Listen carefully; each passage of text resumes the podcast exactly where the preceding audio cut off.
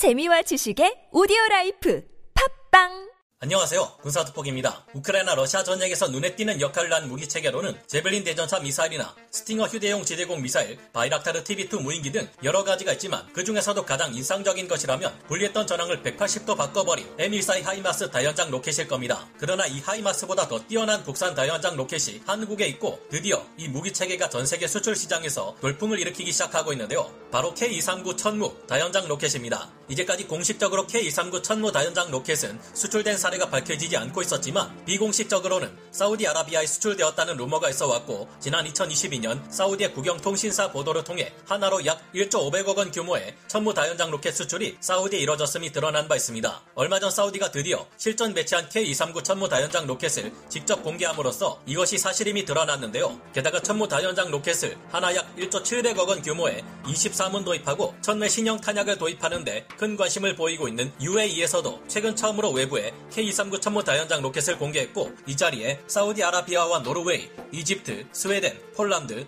필리핀 정부 관계자들도 참석해 큰 관심을 보였습니다. 이들이 하이마스를 능가하는 성능을 가진 천무 다연장 로켓을 도입할 경우 주변국들에도 영향을 끼칠 것을 고려하면 중동 대륙뿐만 아니라 유럽의 여러 국가들, 동남아 국가들에까지 대규모로 수출될 조짐을 보이고 있다고 해도 과언이 아닙니다. 세계 여러 대륙에서 또다시 시작되는 심상치 않은 한국제 방산무기 대규모 수출 조짐에 대해 알아보겠습니다. 전문가는 아니지만 해당 분야의 정보를 조사 정리했습니다. 본의 아니게 틀린 부분이 있을 수 있다는 점 양해해 주시면 감사하겠습니다. 사우디가 공개한 사진에서는 각각 878과 885라는 차량 번호가 표시된 2문의 천무 다연장 로켓을 확인할 수 있습니다. 현재 사우디에 수출된 천무 다연장 로켓은 사우디 육군의 최정예 부대인 제10 기어 여단에 배치된 것으로 확인되었는데요. 당시 사우디는 예멘 내전에 개입 중이었기에 우리의 천무 다연장 로켓이 이 전쟁에서 얼마나 뛰어난 능력을 발휘할 수 있을지가 주목된 바 있습니다. K239 천무 다연장 로켓은 우리군의 M270 MLRS 운용 경험을 바탕으로 그와 유사한 형태로 만든 차륜형 다연장 로켓으로 M270 MLRS보다 가볍고 빨라 현재 우크라이나군이 러시아군을 무찌르는 데 큰 공헌을 하고 있는 하이마스 다연장 로켓과 비교되는 성능을 갖췄는데요. M270 MLRS와 달리 차륜형으로 제작된 천무는 수명 주기 비용과 운용 비용, 획득 비용을 크게 절감할 수 있습니다. 다만 궤도형 다연장 로켓인 M270 MLRS는 지면의 상태와 상관없이 바로 로켓을 퍼부을 수 있지만 천무 다연장 로켓과 같은 차륜형은 유압 지지대를 전개해야 하는데 이 전개 속도를 높이는 방법으로 발사가 늦다는 단점을 상쇄하고 있습니다. 천무 다연장 로켓은 M270 MLRS보다 더 크며 239mm 로켓을 12발씩 발사하기에 같은 차륜형 다연장 로켓인 하이마스에 비해 2배의 화력을 한꺼번에 쏟아부을 수 있습니다. 이 239mm 유도 로켓은 GPS aided INS 항법을 통해 정밀 유도되는 데다 미군의 GMLRS 탄을 그대로 답습해 제작되는 만큼 표준 사거리가 80km에 달하는데요. 정찰 위성과 무인 정찰기, 대포병 레이더 등으로 전술 사격 지휘 체계 기반의 사격 통제 및 발사되며 로켓에는 앞뒤로 장착된 날개가 있어 이를 통해 오차를 수정하며 표적을 정확히 타격합니다. 일반 고폭탄두로 사용할 경우 60cm 이상의 콘크리트로 된 벙커 및 건물을 파괴할 수 있으며 분산 탄두로 사용해 한꺼번에 많은 적 보병들을 초토화시킬 수도 있는데요. 포대 구성이나 운용 체계, 탄종까지 모두 M270 MLRS와 유사하지만 유압 실린더가 아닌 전기식 실린더를 사용한다는 차이점이 있습니다. 이와 함께 디지털 제어 시스템이 적용되어 있어 고각과 방위각의 동시 구동이 가능해져 사격 반응 시간이 빨라졌습니다. M270 MLRS의 사격 반응 시간은 93초지만 천무는 불과 16초밖에 걸리지 않을 정도로 빠른데요.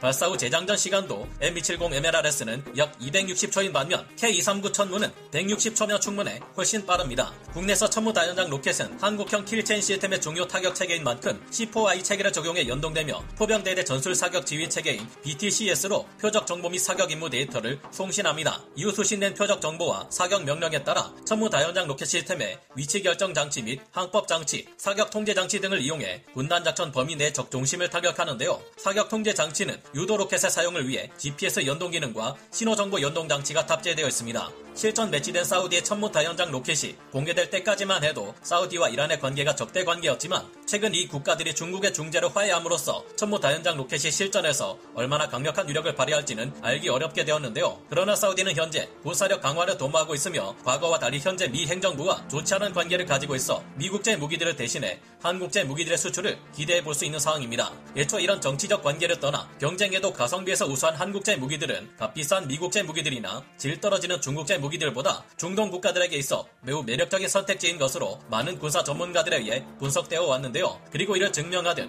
중동의 가장 대표적인 국가 사우디와 UAE가 천무 다연장 로켓에서 발사하는 신형 미사일에 관해 큰 관심을 드러내고 있다는 소식들이 벌써부터 여러 흘러나오고 있습니다. 현지 시각 4월 5일 밝혀진 여러 중동 지역 OSINT 보도에서는 사우디는 한국으로부터 1조 500억 원 규모의 K239 천무 다연장 로켓 다수를 도입했으며 앞으로 천무 다연장 로켓에서 발사하는 기본 239mm 로켓탄 외에도 600mm급 KT즘-2 전술 지대지 무기까지 도입을 추진하고 있는데요. 김치 테킴스라는 별명으로도 불리는 600mm급 전술 지대지 탄도미사일 KT즘-2는 사거리가 미국제 ATACMS 전술 탄도미사일과 비슷한 수준인 300km대에 이를 것으로 알려졌으며 기본탄 외에도 열압력 탄두를 장착 가능한 것은 물론 자폭 무인기 3기를 탑재하는 신형 탄두까지 장착될 예정입니다. KT즘은 원형 공산 오차가 고작 10m 정도밖에 되지 않을 정도로 뛰어난 정확도를 자랑하는데요. 한국일보 2020년 2월 21일자 기사에 따르면 KT즘은 에이테킴스에 비해 요격 회피 능력이 추가된 것으로 알려졌는데요. KT즘 1과 KT즘 2는 500kg급의 관통형 열압력 탄두를 장착하고 적의 지하 갱도를 타격할 때 매우 인상적인 모습을 보여주는데 대화력전에 동원되어 적 갱도포가 숨은 진지를 통째로 무너뜨려 생매장시켜버립니다. 열압력탄의 특성상 지하 갱도의 구석구석 모두를 완전히 태워버릴 수 있어 튼튼한 콘크리트 내부의 적도 완전히 소멸시킬 수 있는데요. 이 외에도 일반 고폭탄두로 사용할 수 있는 것은 물론 자탄을 살포하는 탄두를 사용해 축구장 여러 개 면적에 해당하는 광역 제압 능력까지 갖추고 있습니다. KT즘-2는 적국의 이동식 탄도미사일 및 장거리 다연장 발사대에 대응해 천무 다연장 로켓에서도 발사할 수 있는 강력한 무기가 될 예정인데요. 적국이 탄도미사일의 유도에 사용되는 GPS 신호를 쉽게 jamming할 수 있다는 우려가 제기 됨에 따라 KT즘-2는 적의 GPS jamming 공격을 막아낼 수 있는 능력 또한 부여된 것으로 알려졌습니다.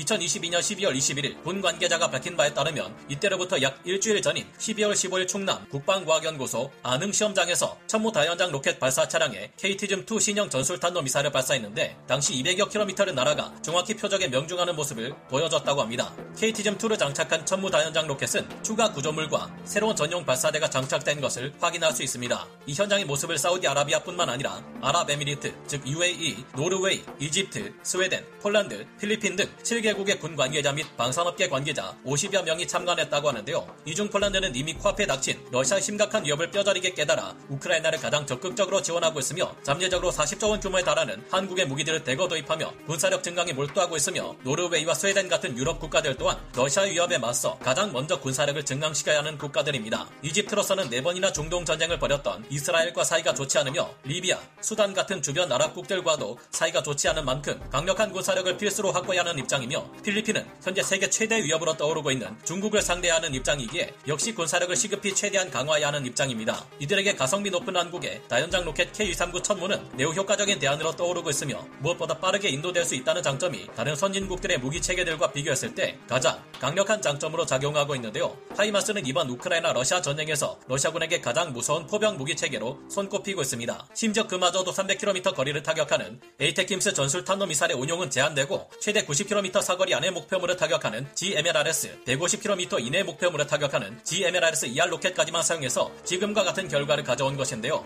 한국의 K239 천무 다연장 로켓은 M270 MLRS보다 더 빠르게 발사할 수 있고 HIMARS에 비해서는 두 배의 화력을 투사할 수 있는 막강한 괴물 차륜형 다연장 로켓이면서 가격은 더 저렴합니다. 그리고 이 천무 다연장 로켓이 더 많은 곳에 수출되어 생산 물량이 늘어나고 규모의 경제 효과에 의해 제작 단가가 더 낮아진다면 많은 국가들이 도입할 천무 그리고 우리 군에서 운용 중인 천무들 에도 더 나은 수준의 최첨단 개량이 가해질 수 있을 텐데요. 앞으로 유럽 대륙과 중동 대륙, 아프리카 대륙과 동남아 국가들에서 K9 자주포뿐만 아니라 로켓 포병의 중요성도 확실히 인식되어 천무가 다연장 로켓 수출 시장에 K9 자주포와 같은 베스트셀러 수출품이 될 수 있기를 희망해 봅니다. 오늘 군사 돋보기 여기서 마치고요. 다음 시간에 다시 돌아오겠습니다. 감사합니다. 영상을 재밌게 보셨다면 구독, 좋아요, 알림 설정 부탁드리겠습니다.